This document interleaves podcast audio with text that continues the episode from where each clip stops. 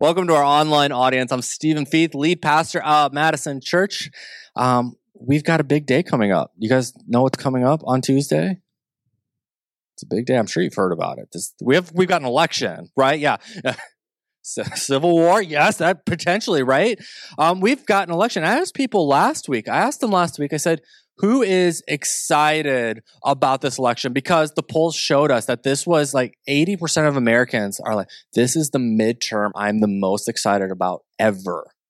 And I asked who was excited, and nobody raised their hand. Nobody jumped out of their chair, which made you all the oddballs. Did anyone change their mind in the last week? Did you get fired up about if you're watching online still, no movement. Okay, so again, we're the oddballs where it's a it's uh, and maybe you're just being shy. Maybe you are really secretly fired up for Tuesday. I would also suspect that there are some of you, maybe you're more willing to admit this, who is who's ready for it to be over. okay, if you're you if you're online, everybody, okay, we're all we're all excited for Wednesday morning. we're just like we can't wait. And it, and here's the thing. It's not that you don't care about the results. Okay, I know that. And if you're watching online, you need to know that.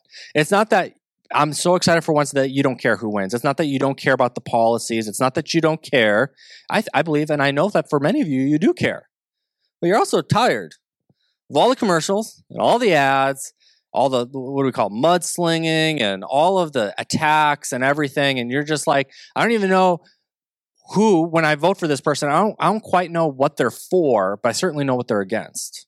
And that was kind of an idea last week. We're like, I don't know what we're going to get when we vote for someone, but we know what we hope we don't get when we vote for, for someone. And we're like, well, I don't want that guy, so I guess I'll vote for this one or gal.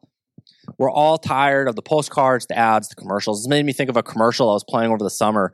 Uh, my son Oliver loves watching American Ninja Warrior. I don't like it but he thinks that these are some of the best athletes in the world and he's wrong you're wrong but uh, he thinks that the i mean he's like man look at this i'm like this is like literally a mcdonald's competition somebody was at a play place 30 years ago and was like could you imagine if we put five of these in a row and raced and someone with money was like, yeah, let's do that. Okay, so that's what this is. That's why Oliver loves it. But during a commercial, one of the ads came on and I said, you need to vote for so and so because so and so is one of those third party ads, right? Because now politicians don't just put out their own ads, their entire organizations that'll put on ads for you who aren't necessarily connected. But they said, vote for so and so because they will take on the corruption in Madison.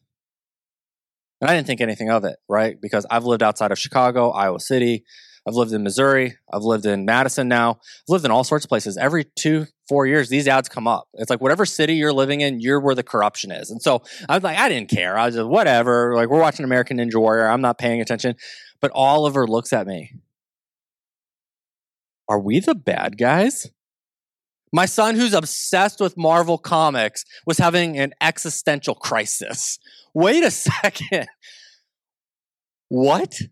We're the bad guys and I didn't even know it. And I said, no, no, no, no, no, no, no, no. We're not the, we're not the bad guys. We're not the bad guy. So is he the bad guy? And then it gets complicated, right? Because in his world, it's very black and white. There's a good guys and there's a bad guys. So he's the bad guy then.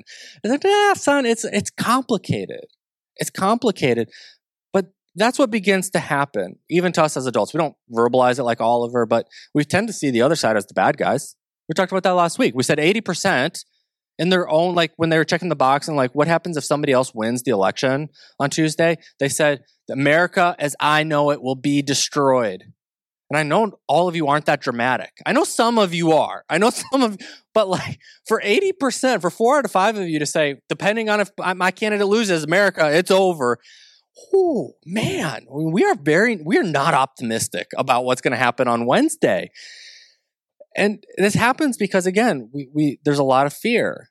There's a bad guy. And of course the bad guy isn't my guy. The bad guy is your guy, right? I mean, because we're not the bad guy.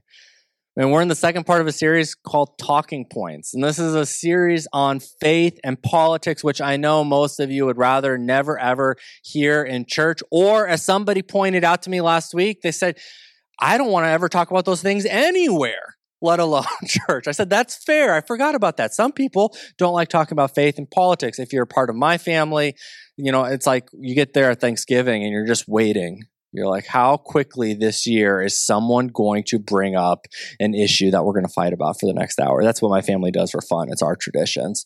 Um, they don't want to talk about it anywhere, but we're going to talk about faith and politics at Madison Church. We're going to talk about it because Jesus taught about it. And whatever Jesus taught about, we talk about. That's just what we do at our church. We don't shy away from hard things. These are the talks that they do make us nervous. And I was thinking about why why does it make us so nervous? Like we talk about faith and politics and we're like, we're nervous. Why? Well, it's because you all have an experience of going to a church or knowing someone who goes to a church. You all have an experience of faith and politics in the church, and it's not good. That's why you're nervous. Nobody was looking back and said, you know what my church did in 2020? Nailed it. Absolutely nailed. You know what they did in 2016? Crushed it. My church has a history of always, no, it's never like that. And that, that includes us. That includes, I look back in hindsight and I say, I made mistakes in 2020. Absolutely. I made mistakes in 2016 as a pastor. I'm trying to make those things right now. And I'm hoping that by doing this now, that we're, we're doing some kind of the, the work here so that in 2024, when it will be more heated than it is right now, okay, it will be more heated in two years. I'm hoping that we're doing the work now where we can continue to say and agree with each other that unity is a good thing and that you, disunity is a bad thing and that love is a good thing and that hate or love is a good thing and that hate is a bad thing. That's what I'm hoping that we can do. I mean, chances are the only time you've ever heard of politics and faith in church, you've heard it like this. you've heard a pastor say, people need to put their faith first and politics second. That's why you should be a Republican. Right? You've heard something People need to run their politics through a filter of faith. And that's why everyone should be a Democrat. I'm sure you've heard it or some vernacular. This is why people shouldn't vote. This is why you should vote. Whatever it is that your political view is, you've probably heard some sort of spin on that. But regardless of the spin that you put on it, the spin says that when I put my faith first, clearly my party is right. When I put my faith first, my party is right. And this is what we're trying to avoid at Madison Church. Okay. This is what we're trying to avoid altogether. So if you're, you're thinking, oh, he's sticking up for my party, not necessarily, not necessarily. But I'm also not trying to get you to bail on your party either. I just want you to realize that everyone in the room thinks Jesus is on their side. The conservatives would say that Jesus is a Republican. The liberals would say Jesus is a Democrat. But here's the truth. The truth is, at the end of the day, no political party perfectly lines up with all of the values of Jesus. Don't throw anything at me, but it's true. Your political party does not align perfectly with all of the values of Jesus. And as a matter of fact, again, don't don't throw something at me, but both political parties represent some of the things that Jesus stood for. Each of them do. And I know you're like, I cannot imagine that my far right uncle, that my far left aunt has some of the values of Jesus. They do. They do. I promise that they do. And that's difficult for us to acknowledge because we've been sold. Go back to this idea how we started. We've been sold that the other guy is the bad guy. And if they're a bad guy, how could they possibly reflect the views of Jesus? They're bad. They can't reflect the views of Jesus. I'm good. But again, no matter your party affiliation, and, and I mentioned last week at Madison Church, you're all over the place. I don't quite know where we're leaning. In the past, we've leaned right. In the past, we've leaned left. I don't know how we're leaning right now because I just we haven't gotten to talk about this very much. But regardless, there are people in the room where you're like, I love Jesus and Jesus is on my side. And then we're kind of saying that, but for those who disagree with me, Jesus isn't on their side. And that's not true. We come together on mission, on vision, some of the stuff that we talked about. Jesus is on our side. We can imagine two religious leaders coming together um, millennia ago, two millennia ago, going to Jesus and saying, "How should we vote this week? General, you know, midterm election. How should we vote this week, Jesus?" We don't know how Jesus would answer. We shouldn't speculate how he would answer, but I can tell you how he would not answer based on ample evidence in the New Testament, which is that he would not say, "Oh, you should vote right. Oh, you should vote left." Jesus wouldn't answer the question because so often when they came to him and asked him questions, the religious leaders, the educated folks, when they asked him a question like that, Jesus was like, silly boy, silly girl but you're missing the point. So we don't know how Jesus would answer about how we should vote on Tuesday, but we can imagine that Jesus would transcend the conversation. He said, You're just not seeing the bigger picture. Because so often when we're in the middle of it, like we are right now, we're missing the bigger picture. And when we do that, and we have been doing it, the church in the United States, we've been missing the bigger picture for six, eight, ten, lots of years when it comes to politics. And what's happening is it has a ripple effect, a negative one, when it comes to the world that we're trying to reach. I like how author and pastor Tim Keller puts it. It says, when the church as a whole is no longer speaking to the questions that transcend politics, and when it is no longer united by a common faith that transcends politics, then the world sees strong evidence that Nietzsche, Freud, and Marx were right, and that religion is really just a cover for people wanting to get their way in the world. If you don't know those three names, famous atheist philosophers. And what they said about religion, that people of faith are just trying to get political power. And they use their God to defend their beliefs so that you feel guilty. You got to vote for them because you don't want God to be mad at you. Then they get in the power so that they can have the money and influence. And Tim Keller, this pastor, is saying, you know, when we're just engaging in the same conversations that the world around us is engaging in, boy, it sure looks like those atheists were right and that we're just lobbying for more power, more influence, more money. But if we can begin to transcend the conversation, we don't dive into these weeds and these mudslinging and right and left, and they're the bad guy. When we begin to transcend that and rise above it, something different happens. But that comes at the cost. If we're going to put our faith first, then you should expect there to become space between you and your political party. If we put Jesus first, we should begin to find space between us and other people who politically think the same way as us. We should have more in common with other Christians, with Christians on the opposite side of the political spectrum, than we should have in common with those who share the same politics as us, but not the same faith. Okay, let that sink in. I mean, really, we should. We should have more in common with Christians who disagree with us politically than we should have with non Christians who agree with us politically. We should. We're the body of Christ. We have a whole Bible, a whole book, a New Testament, a new covenant, a new Lord, a new Savior that unites us. And we have this opportunity Tuesday, Wednesday, going forward. Because I know a lot of you are going to be, some of you are going to be heartbroken next week. Your, your guy lost. Some of you are going to be excited. And we just don't know until that happens. But we have an opportunity in the city of Madison to be different. We don't have to have that one response where I'm sad. We don't have to have that one response where I'm happy. We can have a different response. We can show the city what it looks like to disagree politically, love unconditionally, and choose unity. What greater reputation could we have in the city of Madison if the people who didn't go to church, who didn't believe in Jesus, who were post Christian, who were deconstructing, whatever it is, what if they were skeptical about what we believed? I don't know about that Jesus guy. I don't know if he really rose from the dead. I really don't know if healing prayer matters. They were skeptical about what we believed, but they were envious about how we treated each other. What would that do for the reputation of the church? What would that do for the reputation of our faith? of Madison Church if they were like, yeah, I don't really agree with them on Jesus. But man, there's no doubt that Madison Church loves well. I don't really know about the Christians, but man, and we know that that's not the narrative, right? They don't use they love well as the adjective to describe us. And I'm not trying to burst your bubble. If you don't know what they're saying about us, it's not good, okay? It's not. But what if we began to change the narrative? Look, we can't control all of the other churches and all of the things that other people are going to say, but we can control ourselves and what we're going to do. And last week we talked about unity and how that was one of the last things that Jesus prayed for before his arrest and death. His hope for you and I is that we would be unconditionally united even when we disagree politically, because his call to being united wasn't a call that you have to agree on every single issue together. His call to being united wasn't, I hope they all just get along and never fight, never have conflict. His call to unity transcends that. We can fight and disagree politically and still choose unity. We can disagree about where this country should go in the next two years, the next four years, but we still choose unity. And Jesus tells us the fruit of the unity will that be that more people find him and follow him.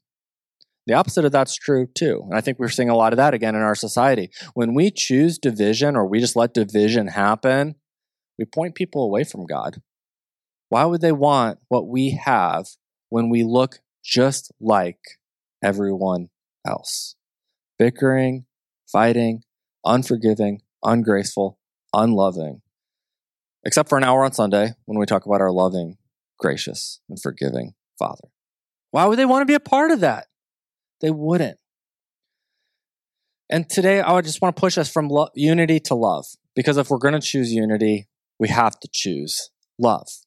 You might be thinking from last week, I would love to be united, but how do I do that? It's this new commandment. And in the New Testament, it's often referred to as Christ's law. So when you're reading your New Testament, you come up when Paul uses it mostly, but he'll talk about the, the law of Jesus Christ. He's talking about the love God and the love other people as the same. So when we're reading these passages out of 1 Corinthians 9 today, which if you want to follow along, that's where we're going. When we come to a phrase called Christ's law, we're talking about the commandment to love God and to love other people.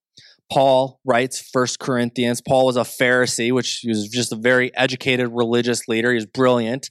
Paul was also a Roman citizen. So, in terms of just having all of the check marks of privilege checked, he had all the privilege. Roman citizen, uh, Jewish, Pharisee, brilliant. He had influence. He had power. Um, and then he finds Jesus and completely upends his life in a good way, in a good way, not initially a good way. He kind of goes blind. That's a different story for a different day. But it upends his life in a good way. And he writes this church in Corinth a letter. And this church in Corinth has a ton of issues. Basically, if you're reading First Corinthians this week or later today, and, and anything you read, just assume that the church was doing something wrong in that specific area, which is why Paul is dealing with it. And So you read First Corinthians, you're like, he's hitting a lot of topics. And the theologians and the scholars would say they were a really screwed up church. Okay, that's probably how I would say it, but they were a messed up church. But we get to the point where Paul kind of not wraps it up because there's still a lot that he deals with, but he gets to this point, which I think is a pinnacle moment in 1 Corinthians 9 19, when Paul says, Even though I am a free man with no master, I've become a slave to all people to bring many to Christ. Well, this is strong language for a guy who has the pedigree, the resume that Paul has. He says, I've become nothing. I've given it all up my job titles, my academic achievements, my experiences, my citizenship. I've given it all. I've essentially become nothing. Why, Paul? To be a good person? He says, No. I've become a slave to all people. I've become nothing to all people so that I might bring people to Christ.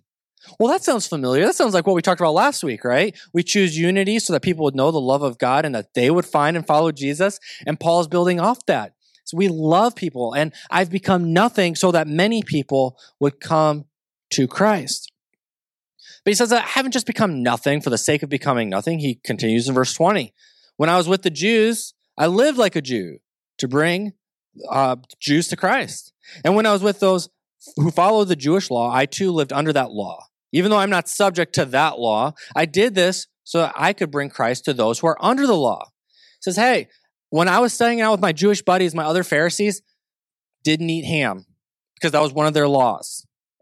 And even though I'm not subject to that law, Paul says, I'm not subject to the Torah anymore. That's old covenant. I'm not subject to that. I still lived under it. Why did you do that, Paul? To not offend someone? Was this an agree to disagree moment? That's something we talk about in our society? He says, no, I wanted to bring them to Christ. And so Paul is telling us major on the major, minor on the minors. He says, strategically pick your battles. And when it came to being with the Jews, I followed their laws. We weren't going to fight about that. My first thing, my first priority was I wanted to win them for Jesus. Then he continues, verse 21. And when I'm with the Gentiles who do not follow the Jewish law, I too live apart from the law so that I can bring them to Christ. But I do not ignore the law of God, I obey the law of Christ says, I went with the Gentiles and, and they're having their bacon shakes at the Dairy Queen, which were prohibited against Leviticus. He says, I have a bacon shake when I'm with them because I'm not subject to that law anymore. Is it not that I disregard God's law, but there's a recognition that there's a new covenant. There's a new covenant with implications of the law, which we unpacked in a 30 part series through Hebrews, all available on Hebrews and, uh, or on YouTube. He says, I obey the law of Christ. So why does he become a Gentile? Why does he become a Jew? Why does he become a slave? I want to see people find and follow Jesus. I want them to know that God loves them. In other words, Paul is saying, I'm willing to do anything short of sinning to convince the world that God loves them. And I wonder if that's true of you. I wonder if that's true of me. Am I willing to do anything when I'm with the Democrats, can you imagine Paul? Scandalous. When I'm with the Republicans, I, we can't even, I don't even want to say it. I don't even want to say it. So let's just skip that part and just so I can bring many to Christ. And that's what he's saying. I will do anything short of sinning to bring people to Christ. I want them to know of his love. Paul says we are to help people who are oppressed. We're to help and share burdens with each other, Republican or Democrat, left or right, leaning or far. We are to bear other believers' burdens. In Galatians 6 1, Paul writes to a different church live creatively, friends. If someone falls into sin, forgivingly restore him, saving your critical comments for yourself. This is Eugene Peterson's paraphrase. You might be needing forgiveness before the day's out. Stoop down and reach out to those who are oppressed. Share their burdens. Why? And so complete Christ's law. We share each other's burdens to, complete Christ's law. If you think you are too good for that, you are badly deceived. So when you see someone who's burdened financially, you share that burden with them. When you see someone who's burdened with their kids, with their family, with their marriage, with their work, with a physical ailment, with a mental one, someone who's gotten tripped up in this life, an addiction or something else, when we see that, we share the burden with them. And in doing so, we show them and we fulfill the law of Christ. When the concerns of others move us to action, we fulfill the law of Christ. If you're wondering this week, how can I fulfill the law of Christ? Who are you concerned about and how can you meet that need? And Paul tells you, frankly, that's it. That's the template. If you were looking for a one, two, three steps, this is it. Who are you concerned about? How can you meet the need? Meet the need. That is how we can do that. That is how we begin to choose unity. That is begin, how we begin to show other people love. And when we do this, we're doing what Jesus told the disciples to do. He said, Your love for me should move you for action to other people. And as we grow as Christians, our consciences become hardwired into the love of Christ. If it's your first Sunday, if it's your first Sunday following Jesus, you're not sure about Jesus, you're watching online, you're just, you're not sure where, where you're going with this. Right now, it might be hard to think that I need to love other people like God does. But the longer you follow Jesus, the more natural that becomes. I need to love other people like Jesus. Not that you ever get perfect at it, but the longer you do it, the better you're going to get at it. And when we come together like this in our church capacity where there's a whole bunch of us, a whole bunch of us, we can come together and show the world the love of Christ. Now, if we're going to show the world the love of Christ, there are going to be some things that should collectively disturb us as well. Things that go against God's law, Jesus' law. That should disturb us collectively. Things like violence, things like greed, things like injustice. Those aren't political issues. That should just bother us because those take away from loving God and loving other people. But like I mentioned last week, how often fear drives us to vote one way or another. And what was Jesus' number one command? If we were going to just write down the thing that the number one command he told people, it wasn't to love each other. That's a really big one though. Okay. But it was don't be afraid. And so, as a follower of Jesus today, as we look forward to Tuesday or we look forward to Wednesday or whatever it is, and, and our candidates win or our candidates lose, and we might feel afraid, remember Jesus' command to do not be afraid. Oftentimes, I mentioned that the fear was because we're scared to giving something up. Well, don't forget that Jesus called us to give up everything. There's nothing to be scared of of what can happen on Tuesday or Wednesday if we follow Jesus the way that he told us to, which is to give up everything. We are to put our families ahead of ourselves as followers of Jesus. I'm already giving myself up to my family. We are to put our marriage ahead of ourselves. I'm already giving myself up for my marriage. We're to put my neighbors ahead of myself, my coworkers ahead of myself. Jesus said something like, the last shall be first in the new kingdom. And that is what we do. That is what we pursue. And so as we come together, we seek this out. We say, I'm willing to be lost. I'm willing to give everything up. I will not be afraid. I will choose unity and I will choose love instead. And so as we go throughout this week and going forward, let's listen to other people.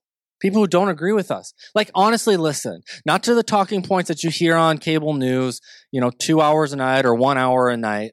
Okay? I know you know what they think. I know you know that. But could you find someone in your life who you honestly disagree with politically and just listen and listen for understanding, not listen to argue, not, but listen to learn. Pay attention to your own ignorance. We all have blind spots. Can we listen to other people and not discount them? And not discount them when they tell us something that doesn't fit our worldview. And remember that we listen and we learn, and ultimately it's to drive us to love people better. Never burn a relational bridge over a political view. Okay, maybe that's the only message you needed today. Don't burn a relational bridge over a political view. This goes back to the cross, goes back to the commandment. We can disagree with each other, but we love because people are more important than our political views. Remember that once upon a time there were a handful of Jesus followers, and he prayed for unity. He said, if we get divided for any reason, politically or otherwise, the mission of God will stall out. So he prayed for unity. They chose unity. And as a result, they didn't get into the fray of the conversations of politics that were going on around them the way that we do. Because kingdoms come and go. Roman Empire came and went. Empires rise and fall. Political parties come and go. Any Whigs in the room? They come and go. But Jesus said, I'm going to build my church, and nothing is ever going to stop it. And he did. And we've been invited to do that. Now, your candidates will win or lose based on how the rest of our citizens in Wisconsin vote on Tuesday, but the church will win or lose based on the behavior of every single one of us between now and then and after. So choose wisely because Jesus winning is a lot more important than our candidates winning.